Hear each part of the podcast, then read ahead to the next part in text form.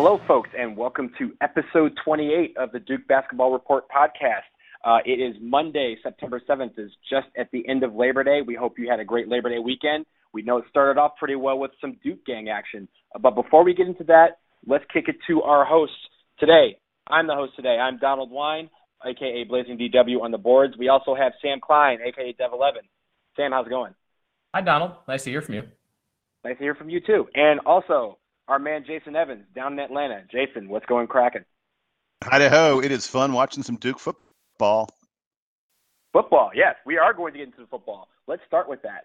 Uh, so the scene was Yulman Stadium. Is it Yulman Stadium in New Orleans, Louisiana? And it was last Thursday where Duke Gang opened up college football season with a 37 to seven blowout of Tulane. Uh, it was a really good game all around, I thought. And uh, let's start with let's start with you, Jason. What did you what did you think of the game? What was your uh, thoughts of the uh, opening game of the season? Well, I did something I don't usually do with uh, football games. I sometimes do this with basketball games. I went ahead and I took notes of different things I noted along the way, um, and and I'll, I'll just go through a couple of them that um, uh, that that really stuck out to me. Uh, the, the, first first thing I put down was that I really liked that we were running an up tempo offense. I don't know if folks noticed, but um, it really looked like Duke was going no huddle a lot or you know damn quick huddle because they were getting up to the line, calling plays quickly. Um, I think it kept uh, Tulane off balance early on. Um, I, I, love it from a confidence in Thomas Sirk kind of standpoint because it, it, means that the coaches feel like he's under complete control. And and one of the biggest takeaways from this game, I think, for all of us Duke fans was you know, we didn't know what we were going to get from Thomas Sirk. We'd heard lots of good things about the practices. Um, uh, you know, the report we got from Jim Kennedy the other day was sorry. The report we got the other day from Jim Sumner was was really you know positive on Thomas Sirk, but we didn't know until we saw him in a game, and. I, I thought he was absolutely in control almost the whole time. Um, he looked fabulous out there, whether it was running the ball, we knew he could run really well, or the passing. He was very accurate. I mean, people don't like to say, oh, comparing him to to to Boone because you don't want to seem like you're talking down about um, uh, you know Anthony Boone, who was a wonderful quarterback for Duke. But I felt like Thomas Sirk was better than Anthony Boone, um, and and really showed accuracy that Boone hadn't shown. Um, on the defensive side of the ball, one of the biggest notes I took was uh, twice the first two drives when uh, Tulane went out on third down, and, and both times it was third and very makeable. Um, uh, it was Jeremy Cash who was involved in, in, the big third down tackles, and then later I started to notice Devon Edwards was also involved in in, in a number of key tackles. Um, those two guys are the leaders of this defense. Uh, frankly, I, will be surprised if they both. I mean, Cash is already an All American. I think Edwards is going to get a lot of All American consideration. It was great to see the way Cutcliffe has transformed not just Duke's offense, but Duke's defense. Because for years, Duke has been a team that tried to put up points and then hoped that they could maybe keep you from putting up even more points. Um, guys, I'm going to give you a couple numbers, and I want you just to uh, to be as in awe of this as I am. And I know Tulane was overmatched, but Duke rushed for 206 yards. Tulane rushed for 25 yards. My goodness. I, I mean, That's Tulane only rushed for they only rushed for 25 yards, and Tulane is not a great ball club by any stretch of the imagination. They're they're you know sort of definitely in the bottom tier of uh, of Division One teams, but still holding them to 25 yards is is really impressive. They were really they were never in this game offensively, um, and, and that's a huge credit to Duke's defense stepping up and being way better than it's been in the past. A couple other things, and then uh, then I'll toss it over back back to you guys. I loved what we got from uh, Barnes and uh, TJ Rahming. Um, I thought Johnell Barnes and Rahming both absolutely showed that they can step up and become really important, both possession receivers and deep threat receivers for Duke. Uh, both guys showed, Rahming especially showed incredible speed. And how could you not love what we got from Shaun Wilson running with the ball? I thought he seemed incredibly difficult to tackle. Um, he had breakaway kind of speed. He was so fast. It was it was fabulous to watch. Um, these guys who haven't necessarily had as many chances in the past, um, they get their chance, and I include Thomas Sirk in this as well, and they absolutely step in and perform beautifully. Uh, it, you know, it shows you what what Cut has done in terms of recruiting at Duke, bringing in better and better athletes, better and better players who um, who, when they're given a chance, are able to play at, at really elite Division One level. It's really encouraging. It makes you think that this team uh, is going to be able to do special things this season. And then the last thing I want to say is, uh, as great as this was for Duke, I mean, we've got to recognize Tulane was terrible, um, and and not just from the fact that Duke was clearly, uh, you know, had better athletes and was faster uh, and probably bigger and more skilled. Uh, Tulane was just playing sloppy. Um, I mean, just look at what they did on special teams. Their long snapper on their punts. I think the first two snaps he had, the punter had to jump way high up in the air. And so the guy said, okay, I'll adjust for that. And so the long snapper then pr- produced a snap that went about two yards. It was one of the worst long snaps you'll ever see in your life. That remember they had the kickoff um, where the guy caught it and downed himself on the one yard line. Early in the game, they had the punt that they did where one of their guys lined up off. I'm sorry, it was our punt, and one of their guys on defense lined up off sides. And as a result, we've got a first down out of it. We turned that drive into points. Um, uh, Tulane did everything they could to make this as easy as possible on Duke. And that's what happens when you have a game that's 37 to 7. But, uh, you know, still great things to see from the Blue Devils. The only little thing I'd like to see improved is we didn't do a great job in the red zone, I thought um, especially early in the game. We got to get points when we get down as close as we were getting to their goal line. But other than that, fabulous, fabulous effort. It was a lot of fun. What was it like to be there, Sam? I'll preface all of my thoughts with being there by telling you that I attended the Alumni Association tailgate before the game, um, and that I uh, I really got my money's worth. Um, so it was. it was a lot only of fun. one way to do that, and and and you did it correctly. Yeah, I I I, was uh, embracing the New Orleans spirit, if you will. Um, we had had a really really great time. We got to see President Brodhead and Dean Sue and lots of other you know, sort of community folk who, who like to show up for things like this. Um, so I got some I got some funny pictures that I, I can show you guys. Anyhow, um, I I agree with all the uh, analysis that Jason presented. I you I, I, had written some stuff down, you know, now before we were recording. I obviously wasn't writing anything down during the game because um, I was standing and screaming the whole time. But uh, you you jogged my memory on a few things. One of which, and I'll I, I guess I'll start with a criticism because I think that there were there were a number of good things that you pointed out. Um, there are a few young guys, especially on defense, in the on the line, and then and then also in the defensive backfield, who seemed like they were a little bit scared of of playing in their first game. Um, it was uh, you know the the big the big Tulane reception that went for the touchdown um, was being defended by a freshman. There were there were a couple moments on the line where where Tulane players broke through, where you could see freshmen who who were not uh, maybe the most confident in what they were doing, but for the most part, I thought they played well. There were also uh, a few kind of silly penalties that Duke incurred that I think we could have we could have avoided. That one pass interference that we got called for that led to the to the one Tulane score, I thought was a ridiculous call. But um, but that was my opinion from the stands. You know, in the Duke section, surrounded by the the you know all the all the parents of the team and everything. So well, um, if, if, it if it matters on TV, it looked like a pretty bad call as well. But you okay, know what? Yeah. Here's what I said about when, when that happened. I sort of went said to myself, you know what? Over the course of the season, we're going to get some good calls. We're going to get some bad calls. Um, yeah. I don't mind getting and, a bad call exactly. in a game that we're going to win in a huge blowout. Let's take the exactly. bad ones in those games. exactly. And save I, the good uh, ones for the games that they'll be tough. The uh, stat line that Sirk put up looks really good. I think that there are a lot of things that he's going to improve, that he, that he needs to improve uh, and should improve over the next few weeks. I think that some of the passes were uh, some of the passes were behind some of the receivers or over their heads, and and we happen to have good receivers who who have long arms and are able to and, and were able to recover from some of those mistakes. I thought that TJ Rahming had a couple plays that were really impressive, uh, especially for a true freshman. Johnell Barnes, as you mentioned, Jason made made a number of good catches, had a couple balls slip through his hands that again, I think these are things that'll that'll improve as the season goes on. Um, I think that from what we heard about Sirk in the preseason, from the things that Jim Sumner told us, and from the things that we saw from Coach Cutcliffe over the last few weeks, I'm expecting Sirk to get better than the version that we saw yesterday or yesterday on Thursday. Um, he's going to have to he's going to have to play uh, he's going to have to play better better in the passing game for us to want to compete with teams like Georgia Tech and Virginia Tech and you know the top of the ACC Coastal. Um, but I, I liked what I saw you know coming out the gate.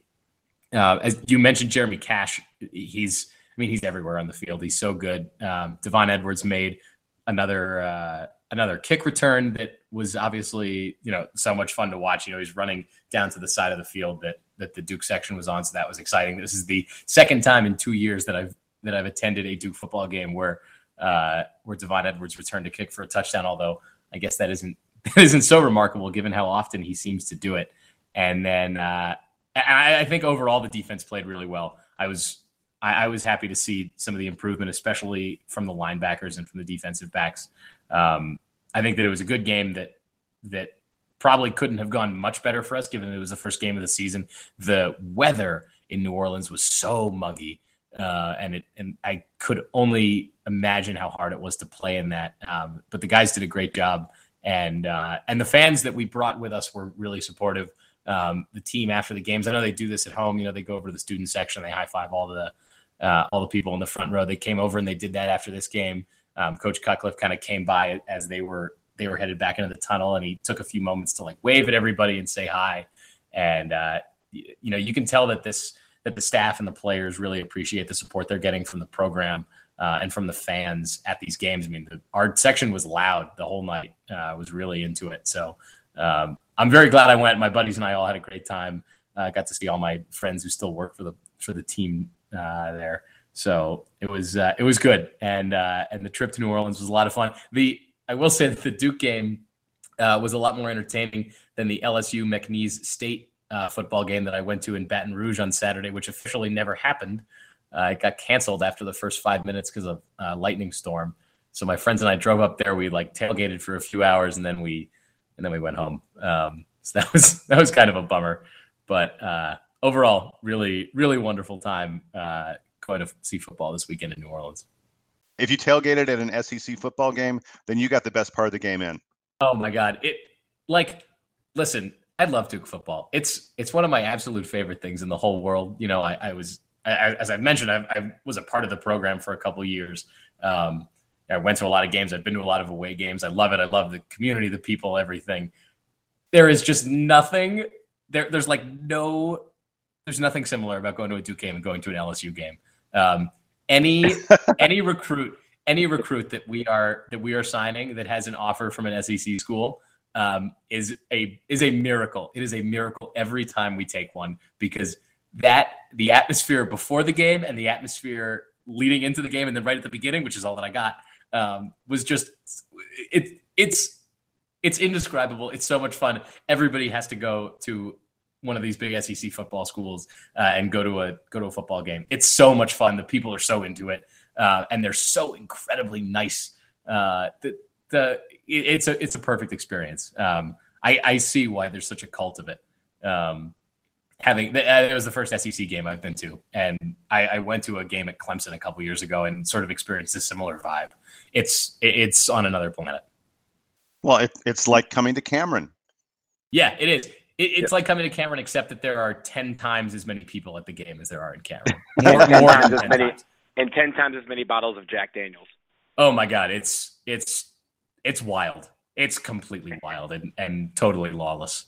Um, yeah, it's amazing that the thing exists like in the in the way that it does because it's so over the top. But uh, I'm very glad that it does, and I'm very glad I got to experience it, and I can't wait to go back it sounds like you enjoyed every stitch of New Orleans and, and, and Louisiana as a state, uh, and I'm quite jealous of you for that. But uh, yeah, thank you for that recap. And uh, Tiger Stadium, we will probably see you soon. Uh, probably not for a Duke game, but for just us coming down to drink all of your bourbon and eat all of your jambalaya. But um, the takeaways that I had from the Duke game, back to uh, back to that.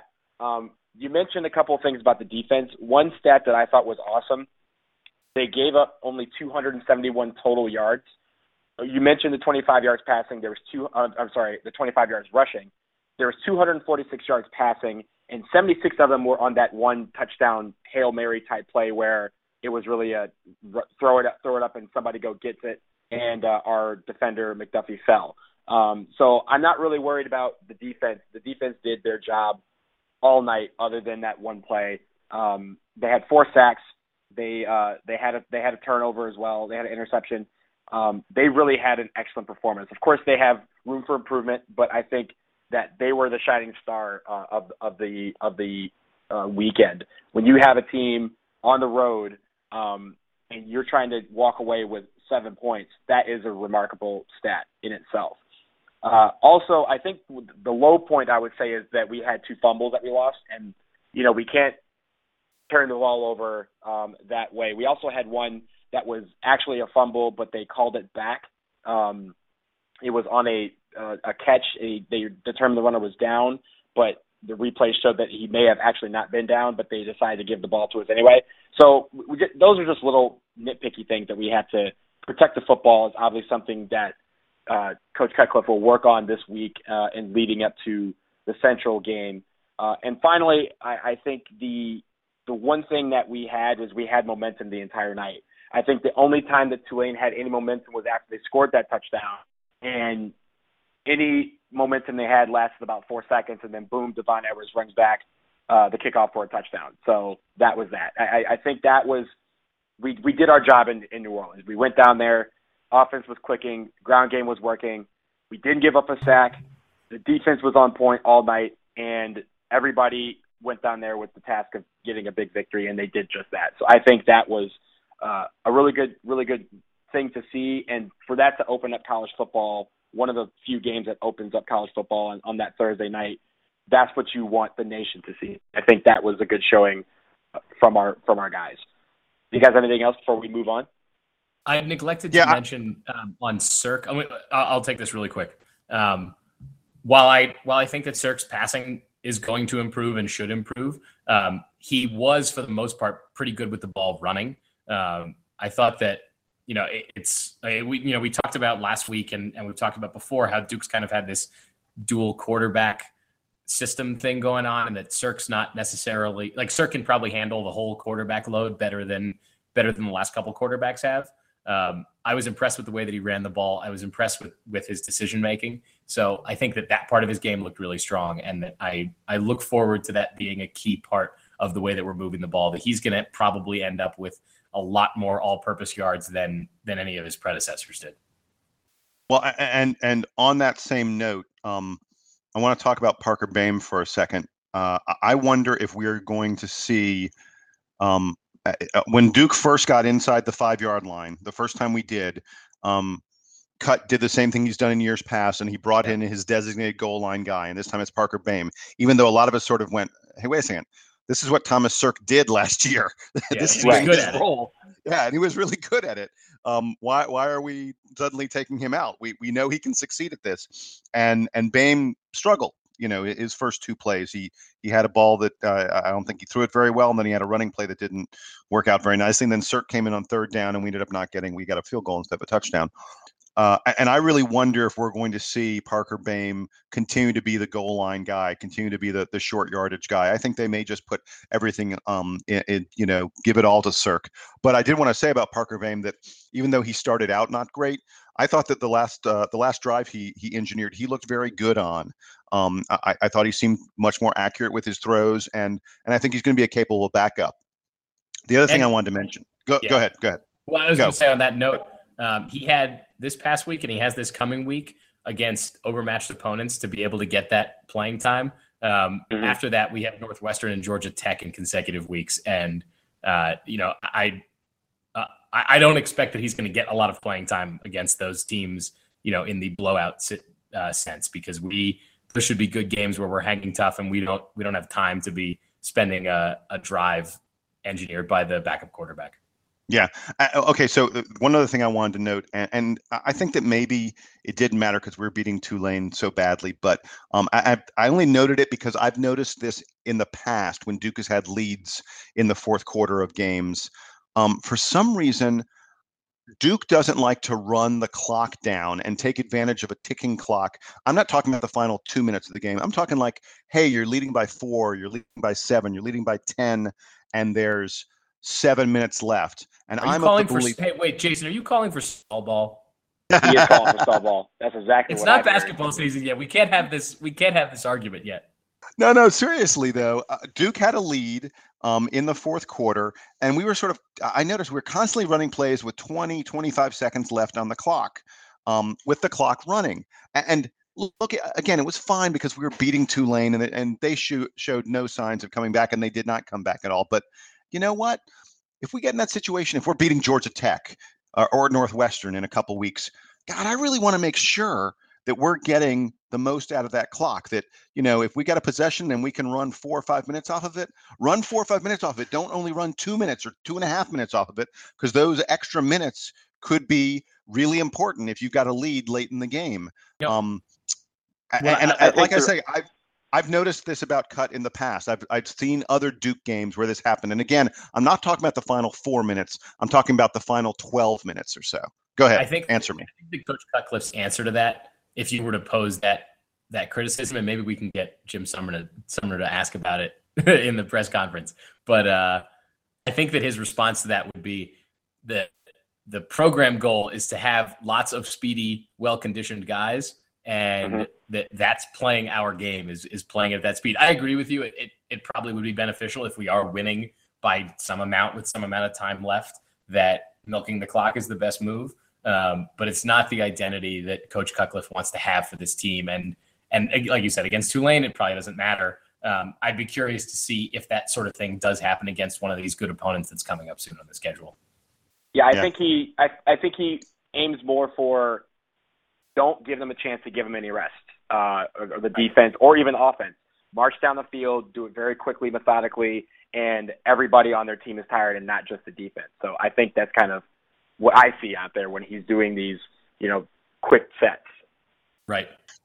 Well, and and I'll be the first one to admit that David Cutcliffe might know a little bit more about football and football strategy than I do. So. Might. oh, me too. Me too. He might. I'll let him have that title every every day. I, I, have I've talked to the man a little bit, um, and uh, I've always come away thinking, man, he knows so much more than everybody else, and he's so oh, yeah. he's so good at articulating it too. Um, like yeah. he, he knows exactly what he wants to tell you, and he tells it to you so succinct. Oh my god, he's he's incredible. Anyway, sorry, Coach Cutcliffe rant. Yeah. So so let's get uh, let's. I think we're done with Tulane. Um, sorry Tulane, but uh, thanks for the thanks for the jambalaya. Uh, we're going to move on now to the Bull City Classic. Uh, it is this Saturday. We're playing NC Central. Uh, that game has been set for 6 p.m. Uh, uh, at night on east on the East Coast at least. Um, let's start off with you, Jason. Uh, give us a quick preview and, and what you think about this upcoming game. Okay, so um, I'm going to freely admit that I am not an expert on NC Central, and so the first thing I did um, when it came time to sort of check them out was I wanted to see could this team be competitive with Duke. I know they're a double A team or whatever they call it, you know, football conference subdivision, whatever the heck that name is now. But there's some double A, one double A teams that are that are pretty impressive. So um, I went to see Jeff Sagarin's rankings um, of. Uh, of of all the uh, football teams in in college to see where they rank to see if they might be someone who could compete a little bit with Duke, at least according to the computer models. Um, just for those of you who are wondering, Duke um, in Sagarin's preseason rankings was number 48. 48 um, and uh, and so I, I, I went to to search on my computer to find NC Central. And I, I couldn't search for North because I wasn't or or Carolina because I wasn't sure if they were listed as North Carolina Central or NC Central. So I searched for the word Central, and before I got to NC Central, I, I, came across Central Florida, who's number 53, and and then I scrolled down a little bit more, and it was taking me a little while, and I, I finally got to the team number 123 in the rankings is Central Michigan. So so still no NC Central, and, and I was scrolling a little bit more. I got to Central Arkansas at number 154. Again, Duke's ranked in the 40s, um, and I kept on scrolling down, and finally, finally, I got to NC Central at number 209. They are the 209th best team, according to Jeff Sagarin, in college football. They are, by the way, just a little bit ahead of the last of the Centrals, which is Central Connecticut. NC Central eh, just doesn't belong on the same field with Duke.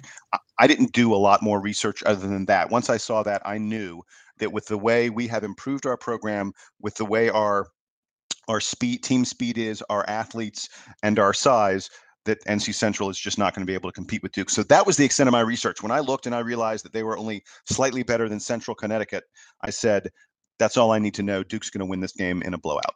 Now, that being said, Jason, you do know that Central Connecticut is the Blue Devils. Um, Central so- Connecticut is the Blue Devils, yes.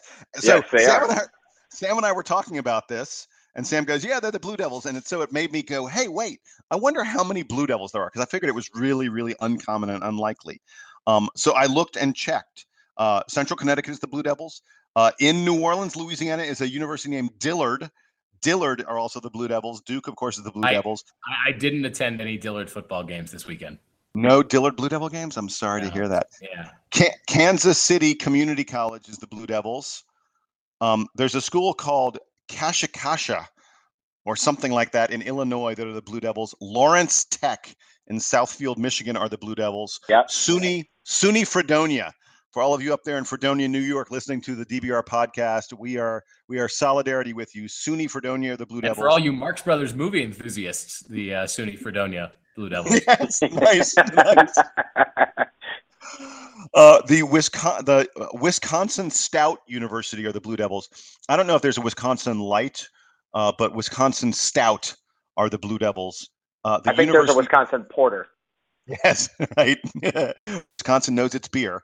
Um, there is the University of King's College in Halifax, Nova Scotia, that are the Blue Devils. Shout out to Halifax. And finally, the University of Wisconsin Monta- Manitowoc. Uh, the University of Wisconsin Manitowoc is also the Blue Devils. So uh, it's not that surprising, I guess, that Central Connecticut's the Blue Devils. It's a really, really common name.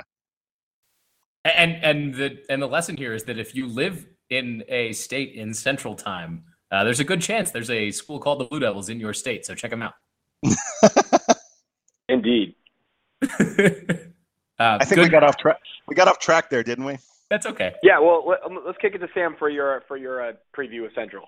I, I don't have much Central. to add. I don't have much to add, unfortunately. Um, I'm glad that Duke continues to play NC Central. It's great that there's another school locally that, that we get to play. That I, I think that um, these games, even though Duke the last few years has has blown out Central every time we've played them, has gotten some good support from the community. It's nice that that we do it, um, and and I harbor no ill will towards NC Central, um, but in all honesty, we should we should kick their butts up and down the field. I I'm interested. I think you know I mentioned that this is the last kind of really easy game that we get before we get to Northwestern, who last week um, beat Stanford in one of the more I think surprising finishes of the weekend in college football. Uh, and then the week after that, we get Georgia Tech, who I think is the is the preseason favorite to win our division, and is by some you know by some national analysts sort of a a team that that has potential to end up in the college football playoff because they have what it takes to win the division and then beat you know Clemson mo- most likely at, from the other side um, to get to the to get to the playoff. So our schedule gets a lot harder after NC Central. I know that the team's going to be focused on beating them, um, but at the same time, I would hope that we're going into halftime with a comfortable lead and that we have opportunities for the starters to sit and for the backups to get some reps, just so you know, like guys like Parker Boehm to make sure that they're ready uh, you know, in case something something goes wrong in future weeks. So um, look for Duke to come out quick and and try to put up a big lead, similar, I think, maybe to the way that that Georgia Tech played this weekend against Alcorn State, uh, and and the way you see a, a number of uh, a number of teams across the country. The the teams that expect to be very good um, when they play these FCS schools, just to beat them early and have it be done with. Uh, I don't want I don't want to see Duke hanging around uh, with NC Central. I, I want to see it be a, a quick and, and big margin. Yeah, uh, and and the only thing that I will add, uh, other than what you guys have mentioned, is that uh, NC Central started off last week uh, playing St. Augustine's, which is based in Raleigh, um, and is a Division two school, and they beat St. Aug's seventy-two to nothing. Um, that is Ow! impressive. In Seventy-two. any To, did you say seventy-two to nothing? seventy That's a big to number. seven. de- Oh my is a huge number in any division of football. They are not scoring 72 points on Saturday.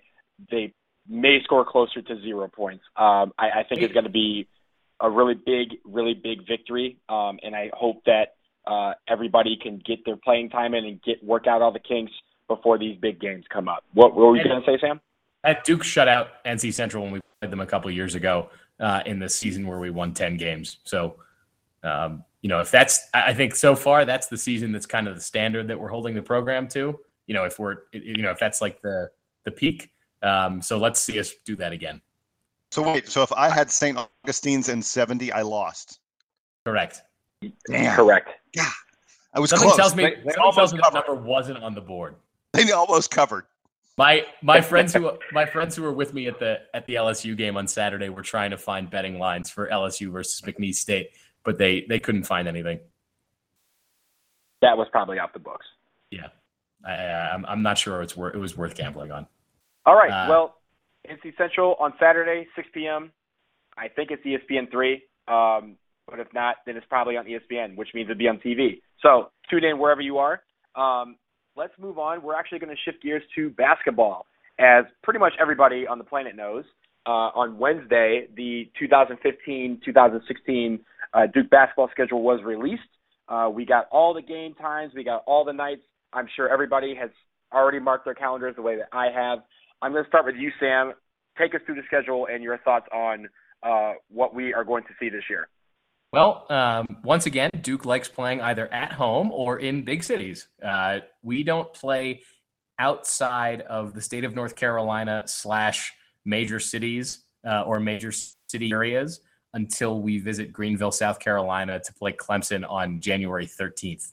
Um, prior to the new year, we only play in Durham, Chicago, and New York. And then leading into the ACC season, we have um, we're playing in Boston and then uh, in Winston Salem. So uh, once again, the Blue Devil uh, fans and alumni who are in big cities get get all the fun, um, which is fine. I mean, this is how the program likes to do it. It's a bummer that we don't get true road games, but as Coach K will tell you, it doesn't really it doesn't really give them any uh, any experience that's worth anything at tournament time. They want to get used to playing in big arenas. They want to get used to those weird sight lines. They want to do it early and often and against good opponents. I mean, it's not like it's not like Duke is lacking for good opponents early in the season. They've got Kentucky, um, they got Indiana at home. Um, Utah is going to be really good. They're playing them in New York. That's a rematch from the tournament last year, uh, a game against VCU, and and potentially a game against Wisconsin or Georgetown. There's a lot. There's a lot of good opponents on the schedule. Duke's got a lot of tournament teams they're going to see early, uh, and that's all that prior to the ACC season. So as as per usual, has sort of become the mo. Um, Duke is playing a lot of good opponents, either at home or um, in neutral site games. And, you know, people are going to harp on it. People can be like, oh, I, how come Duke doesn't play any true road games and all these things?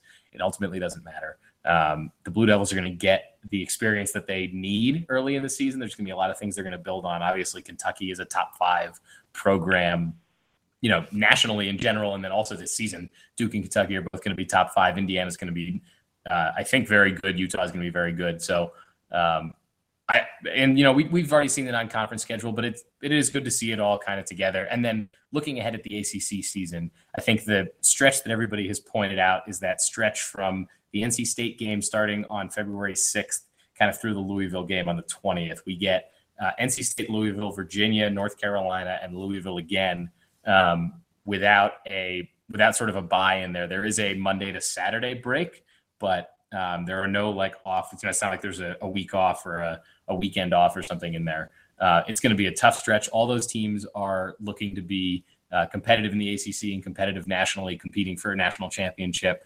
So you're gonna you're gonna hear a lot about that stretch in in early to mid February. Um, the early part of the ACC season isn't as bad. I saw that uh, Clemson is renovating Littlejohn this year, so they're playing the game in Greenville. So hopefully there are a lot of Blue Devil fans who can show up there because um, that that should be a, hopefully an easier game to get tickets for but that stretch in February is going to be key. That's going to be, you know, we'll we'll have whatever we get from the early season, and you know, if the team isn't isn't up to where they think they're going to be, they're going to make changes. Um, it's that stretch in mid February when we're really going to see how good this team is and and be able to accurately maybe predict how far they're going to go in the tournament. Um, so that's kind of my take on the whole schedule. I'm I'm very excited to see how we come out against against Kentucky and against Indiana early on. Um, Jason, what did you want to add to that? Well, a, cu- a couple things. Um, the first one is, and, and look, I, I know the realities of putting a schedule together, and and I know you know Coach K's desire to play these neutral court games and the such, and and not true road games, and because he doesn't play a lot of road games, we don't get a lot of high profile teams that tend to come to Cameron too much, other than like the Big Ten ACC Challenge. But um, I. tickets to a Blue Devil game are an incredibly wonderful thing if you can get them. Um, I feel kind of bad for for Blue Devil fans who are shelling out the money for tickets this year. Uh, here is the list of home games until you get to ACC season. Um, you got a couple exhibitions against Florida Southern and Livingstone. Then we get Siena and Bryant. Those might as well be exhibitions. Then Yale, Utah State, Yale and Utah State are are are, are decent clubs, but th- these are not games that we be very competitive.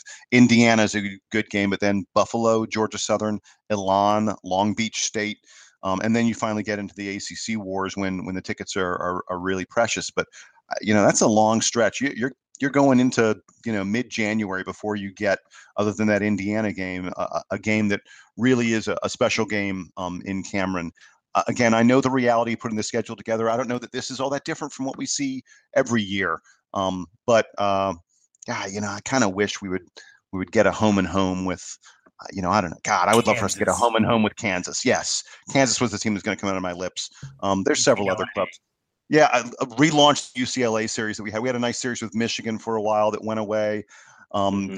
You know, Gonzaga. It, it's, a, it's, a, pity. It, it, it's a pity that there isn't, you know, more here. But uh, hey, you, correctly identified the stretch that's going to make or break the season. Um, the the five games from uh, uh, you know early February 6th through late February 20th. Um, uh, those those are the the huge important games on the schedule. Um, it's going to be uh, really interesting at that point to see how a young Blue Devil team has matured. Um, but uh, you know, the other thing I'll say about the schedule is, uh, other than the Kentucky game, Duke's going to be favored in like their first 18 games, and and by favored I mean you know by more than two points. Uh, there there are a lot of these games in here um, uh, you know, you can talk about Indiana as a good opponent, opponent, but they're coming into Cameron. You can talk about Utah as a good opponent. They're probably top 25, top 30 kind of team. I don't know that people really think Utah is going to really be able to play with Duke. Um, Georgetown or Wisconsin, uh, VCU. Again, these are good teams, but it'll be pretty surprising in the college basketball world if these teams are able to beat Duke. If Duke's not a, a pretty sizable favorite, I, I bet Duke's going to be a five plus point favorite um, in 16 of their first 18, 19 games. Yeah, um, in that in that 2K Classic where it's VCU, Georgetown, and Wisconsin, those are all teams that are probably more in the like seven to 11 seed range. Not with you know Indiana is one of those teams that that you know if they play their best, they could be a one seed, but is more likely a, a two, a three, a four. Um, yeah, yeah, you know, I agree. Those other teams, they're good teams. They're they're they're tournament teams, but they're not you know top four seed tournament teams. Right, and I don't want to imply that these teams can't beat Duke. I don't want to imply that Duke is, you know, that you can just pencil us in for 17 and one or, or something even, you know, or no, you know, no, or 16 and two. I'm not I'm not implying that yet. And believe me, I'll be plenty excited when we're playing Yale and hopefully winning and and Bryant and things like that. When we do the podcast, I'll be enjoying every moment of it. Um, but uh, it, it is not um, as loaded an early season schedule as we sometimes see from Duke. But you know what? Hey, I'll take it. I don't mind being 17 and one if that's what it takes. Donald, what about you? Yeah, so I was I was looking through the schedule. You know, one thing that stood out to me first is we avoid some really tough road matches that we had last year, uh, particularly Notre Dame and UVA. Uh, we only get them at home. Um, also, we avoid Syracuse, which you know a lot of people when Syracuse joined the ACC kind of penciled in Syracuse as the second rival uh, or the second budding rivalry to kind of replace Maryland. Um, and we only get them one time. We get them at home this year. Uh, so that was the interesting note that I thought. Uh, we do go to NC State. Um, I feel that's a really tough place for us to play. Um, and I think we dodged the bullet by avoiding Littlejohn because that's also been a tough place for us to play in the past. Uh, and I, I think those games – uh, will be real mental tests as well as the fact that they will uh, really be ready to play us uh, in those arenas.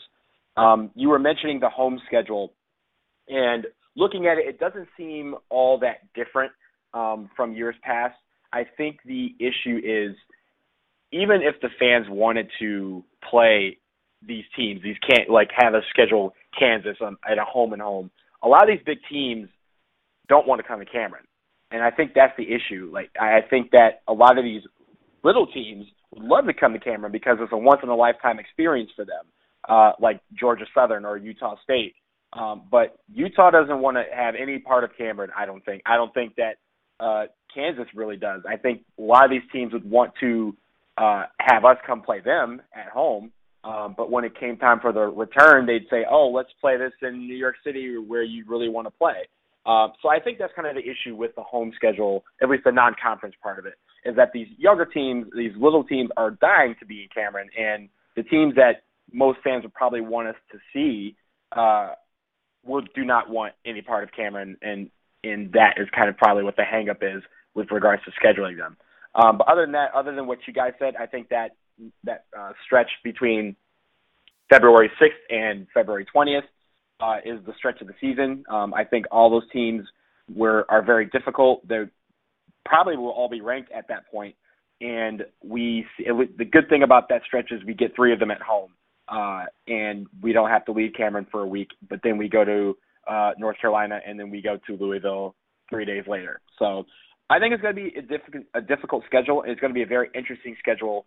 Uh, and again, I, I kind of play this game every year of uh, you look at the schedule in every game, you say, oh, well, we should beat them, or we should, you know, this shouldn't be a close battle at all. And you still look at the schedule and say, well, we're not going to go undefeated. Where's the where's the loss coming? Um, and I don't really see where. Again, I'm looking at this. I don't see where the loss could come. There are obviously a lot of teams on here that could beat us, but if we play our game against all these teams, I don't see any reason why we shouldn't beat every team on any given night on the schedule. Um, so I think that's kind of where I see the schedule. I think it's it's a very interesting one, um, and but it's kind of following the mo of years past. So, so anyone who thought I was crazy for saying 17 and 1, 16 and 2 or something like that, you're, you're saying, hey, baby, 35 and 0, right? well, I'm not saying 35 and 0, but you know how it is. You Donald, Donald, get the, Donald, get the tattoo. Donald, get the tattoo that says 40 and 0 and get over with it. Yeah, do uh, it, baby. Uh, no, I don't. I don't think y'all have enough money uh, for me to even consider doing that. And you definitely don't have enough Jack Daniels. I don't think the entire state of Louisiana has enough Jack Daniels for that. Hey, I, I want to point out. I want to point out one more thing about the schedule. Cherish, ladies and gentlemen, cherish one aspect of this schedule. I can't recall the last time this happened. We will play the other teams in the Big Four NC State, North Carolina, and Wake Forest We'll play home and home against every one of them in the same season. Won't happen again that has, years. Eh, eh, that hasn't happened in years. It won't happen again for years. It was the it was the norm. It was the way things always were for decades upon decades upon decades. But when the ACC expanded a few years ago, it went away, and I'm glad to see it back. I'm really glad to see it. But you know, hey, actually, the norm for the most part was to play those schools three times because we also had like the little Big Four Classic that we used to play back in December in the 70s and 80s and the such, where we play those teams and it didn't count as a conference game. I mean, yep. Uh, yeah, it was it was great, um, and it's really nice to see that back here again this year. And and I know a lot of people are talking about the fact that we get NC State twice. It feels like it's been forever since we had NC State twice in the schedule. Um, but I just wanted to give those Wake Forest Demon Deacons a shout out as well. Hey guys, glad to be playing you guys twice as well. Indeed, uh, and, and it's. I feel like the way the rotation works, we won't see this for like six years, I believe. Um, so yeah, definitely take that in. That we're you know the Big Four is back, and there's going to be everyone's battling each other. So I think that's going to be Big Four is back, good. and there's no Maryland. And there's no Maryland. No Maryland ruining things for everybody. Uh, yeah. So, it, it, Sam, do you have any final thoughts on the uh, schedule?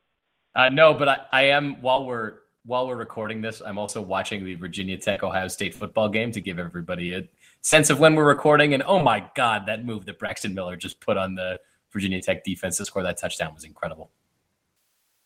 I, I, I will watch that later. Uh, I am not an Ohio State fan at all, but I already know what's happening because my phone is blowing up with people saying exactly what's happening. Ohio State is being Ohio State. I have nothing else so, on the schedule. I think we covered it.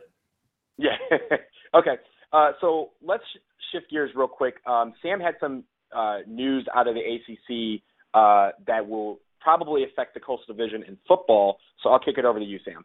Yeah, we found out this week that James Conner is going to be out for the year. He's the running back from Pittsburgh who uh, tormented us last year in our game against them. The only reason we were able to come back and win that game is because the uh, Pittsburgh kicker missed the field goal in in overtime. Um, so uh, that's a huge loss for Pitt. That probably eliminates them as a serious coastal contender. Um, but Georgia Tech looked really good um, this past really weekend good. against really Alcorn good. State. Um, mm-hmm. You know, uh, so I, I, think Georgia Tech is going to be the uh, the class of the division, um, but we're not going to have the situation we had last year where every team looked like they could win. And I think Pitt really relied on Conner. Uh, and without him there, I think it's going to be a huge challenge for them to to compete with everybody week week after week in the division. So that's a, that's a bummer for him. He's really talented. He seems like a good guy, um, and seems like he has a, a future in the NFL. Um, so we'll uh, we'll see what happens with with Pittsburgh. But that that that stinks for them. It's uh, it's good for Duke though. Yeah, it definitely is, and and uh, uh, it, it's really uh, concerning to see players in the first week go out, but it, it's especially uh, sad because he is uh, one of those competitors that yes, he's he's really good. He's very scary um, when you when you're playing against him, but you want to play those type of players. You want those players to to succeed when they're not playing Duke. So um, our thoughts are with him. Hope hope he gets well soon. I, I think we'll see him on Sundays uh, in in the NFL as well. Um, shifting back to basketball, uh, we had some uh, Frank Jackson news. Uh, as you guys remember, last week, right at the end of our podcast, we actually recorded a little segment of the podcast uh, where we announced that Frank Jackson had committed um, uh, to to play at Duke, and Jason had some updates on that. So I'll kick it over to Jason. Yeah, you'll recall last week I talked a little bit about Frank Jackson's father, who um, who is a state senator in the state of Utah and a very successful businessman. Um, uh, his name is Al Jackson, and um, both Al and Frank uh, sat down with uh, the Devil's Den, with Scouts, uh, Scout.com's Duke uh, website, the Devil's Den, which I guess is sort of a rival of the DBR, but I'm going to talk about them anyway. Screw it. Um, uh, and gave an interview talking about uh, Frank's recruitment to Duke and why he picked Duke. Um, everyone, please, uh, if you care even a little tiny bit about recruiting, um, if you want a little hint of the behind the scenes of how it all works and how it happens, and I should add, if you don't give a darn about any of that stuff, but you really want to get to know um, a kid who's going to be a major part of the Duke program I hope for multiple years, but maybe just for one year. Um, Frank Jackson, if you want to get to know more about who he is, who his family is, and what kind of a player he's going to be for Duke, go read this article. Read this. It's it's called Behind the Scenes with Frank Jackson. It's a wonderful interview with Frank and his father Al. Um, uh, fabulous, amazing stuff in there. Really tells you about the way uh, Duke recruits an athlete because they talk a lot about how they developed this relationship with Coach Scheyer, with Jon Scheyer, and what an incredible relationship they had with him. And then it came time for Scheyer sort of to pass things off to Coach K. And it wasn't that they didn't talk to Scheyer anymore, but but uh, you know the, uh, basically Scheyer had decided that Frank Jackson was good enough that it was time for Coach K to give him a look. Um, and and the relationship, the way the recruiting worked with Coach K, and how it was a very different kind of um, conversation that Frank Jackson would have with K than he did with Jon Scheyer. It's fascinating stuff. Check it out, people. The other interesting thing about it, if you're someone who follows Duke recruiting, um, they make it very clear that Coach K and Jon Scheyer said to them, Frank, you are our choice for point guard, for a combo guard in the 2016 class. There are a lot of people who've wondered whether Duke is still involved with a guy named Dennis Smith, who is um, a little bit higher rated than uh, than Frank Jackson. Um, and there's been talk as to whether or not Duke is really interested in him. Well, uh, this article makes it very clear that Duke said to Frank, You are our man, and we are not going to recruit another point guard combo guard if you commit to us. So now that Frank has committed to Duke, um, Dennis Smith is out of the running. He, he is no longer someone that Duke uh, is after, and this article makes that absolutely uh, abundantly clear. Uh, like I say, I, I, could go on and on with this. Please go read the article. You'll get a tremendous uh, insight into how these kids make these decisions. Um, and you'll also really learn what a wonderful, amazing kid uh, and what a wonderful family the Jackson family is. Um, I have so much more respect for Frank Jackson after reading all of this. Um, I just can't wait for him to to get into a, a Duke uniform. Um, and there's so much conversation about family. Family is really important to the Jacksons and to Frank. And you get a real sense of how important family is for Duke and how much Duke is a family. They talk about the Jacksons talk about the fact that they spoke to spoke to Derryck Thornton's dad. They spoke to Jayson Tatum's dad. They spoke to Jay Williams, um, uh, you know, the former Duke point guard. There are all these people who are involved with Duke over the years, either current players, former players, parents of players who all had input into uh, they talked a lot to jabari parker who like frank jackson is a mormon um, all these folks had input into frank jackson's decision about attending duke university that's all i'll say about it check it out you won't be sorry Uh, I have it saved for me to read later because I, I definitely want to check that out. So thank you for that. Staying in basketball, um, my one of something I want to bring up. Uh, I was checking out the Duke Blue Planet um, photos from the annual team photo shoot. As everybody knows, they take the the team photos and a lot of zany photos with the with the captains and some of the other players. Uh, and I noticed uh, through these photos the other day that they are wearing a new jersey. It is not a jersey that I have seen before. It's not uh, one that I think they have worn before. Um, it looks like a hybrid between the home faux backs that we wore last year and the hyper elite jersey we wore throughout the tournament. Um, so if you're if you're thinking about it, it looks like it's basically the hyper elite uh, jersey that we wore the entire tournament, but with uh, the white faux back like numbers and uh, in in blue and, instead of white. So it looks really clean. I thought it looked pretty fantastic. I'm trying to see if it's uh, a new full time uniform or if it's just one another alternate that they're going to plan on, on using this year. Um, but if if if that is the jersey for this year, then just sign me up for at least one of them um, because it looked fantastic. I don't know if you guys saw it.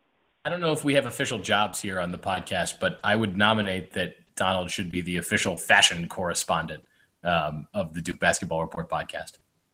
So I, I let it be written. So let it be done. I, I, think I'll take that that role because uh, right. that was I saw that that was awesome. Feel free to um, change your moderator name now. I think you got a good one. I, I would I would only add that um, so long as the uniform does not include a gold rimmed hat, I'm fine with it. Hey, hey, that would be awesome. Whoa that that would be outstanding. You come out in a gold hat, just let everybody know that the champs are here. That would what be if the, perfect. What if the jersey itself was gold? The champs are no? here. No, champions wear gold. Champions wear gold. we're like we're, good. We're the Blue Devils, not the Gold Devils. it would have blue. It'd just be like a gold trim. They yeah. actually, if you think about it, they in baseball, whoever wins the World Series, the the first game of the next season, they actually wear their home jersey with a gold trim outline to signify that they are the defending champs. So maybe that's something that could be brought to basketball. I'm in. Hey, why not? What Jason. the heck? Yeah, oh, we convert, Jason. We're done. We're moving on. So uh, that brings us to the end of our little rundown. Do you guys have any final thoughts? Uh, Sam, I'll start with you. Um, just real quick, uh, former Duke baseball player Marcus Stroman is coming back from his ACL injury. Uh, he is, I don't know if he's back with the Blue Jays now or he's about to come back with the Blue Jays, um, but apparently his recovery has been something incredible. I read a, an interesting article on Grantland the other day about it that I would recommend people check out. I know it was linked on the forum. Um, Marcus Stroman seems like a, a, a great kid and a great ambassador for Duke, and and had there were a lot of interesting things that were said about the way that Duke handled his recovery. So if you're interested in all that kind of stuff, uh, you should definitely check out that article. It was really good. Um, and that is that was my closing thought. The only thing I've got is, um, yeah, just really quick. Uh, you know, this was cut down week in the NFL, um, and there were a number of uh, uh, of Blue Devils who um, made rosters and some who did not. And uh, I know a lot of the guys who didn't make it um, are probably like Thaddeus Lewis are probably uh, you know really hoping to catch on with the practice squad of some teams. Um, but uh, uh, the one I wanted to mention who did make it, um, and it's because I, am in Atlanta and I'm a Falcon fan, um, Sean Renfree, um, who had sort of kicked around on the Falcons practice squad or sort of as the number three quarterback for the Falcons, um, uh, beat out TJ Yates, uh, a former uh, Carolina Tar Heel. Um, uh, to become the uh, Falcons backup to Matt Ryan. Um, Renfree had an incredible, incredible preseason. He completed 72% of his passes, um, really, really looked great out there, um, directing what was mostly the Falcons' second team offense. And admittedly, he completed 72% of his passes against second team defenses for the most part. But um, congratulations to him for winning the, uh, the Falcons' backup job. Um, as a Falcon fan, I hope that he does not play at all except in blowouts but um, but a big deal for him and, and really great for him. Uh, uh, you know, as we uh, have talked about many times in this podcast, um, David Cutcliffe is pretty darn good at developing quarterbacks, um, and uh, uh Sean Renfree um, is uh, just sort of the latest example of that. It was really good to see him stick on that roster um, and winning out that battle. I thought that was really good for his confidence and also just the fact that you know Duke quarterbacks are still maintaining in the NFL. I thought that was awesome. Uh, my final thought is, uh, as most of you guys know, tomorrow, uh, if you're listening to this podcast on Tuesday, September 8th, uh, the uh, Duke basketball team will be here in DC at the White House um, to for their ceremony to commemorate the 2015 national championship. I thought that was pretty cool, um, and I will give you a little nugget next week on how it went because I was one of the privileged few to actually get an invitation to be in the White House. So I will be there tomorrow morning. Uh, yes, dude, really? Uh, yes, I don't know how um, or, or why I'm on a list, but I think anyone who put me on that list, whoever whoever's out there, Victoria, you're my girl. Um, but we will see uh, what happens tomorrow, um, and I will give a full rundown on that next week's podcast. Cannot wait. Yeah, I even have to. I even have to wear a suit, which eh, I'm an attorney. I don't wear a suit ever. Um, I will wear a suit to the White House to, and and hopefully I get a picture with Barack and uh and, and Uncle Joe. But uh, yeah, it'll, it'll be it'll be a really fun time tomorrow. Hopefully. That that's it. That, that that's that's got to wrap up the podcast. I, am that will wrap. I'm speechless. We're done now. All right, so we're done. That concludes episode 28 of the Duke Basketball Report podcast. For Jason and for Sam, I am Donald. We will see you next week. And Duke Band, take us home.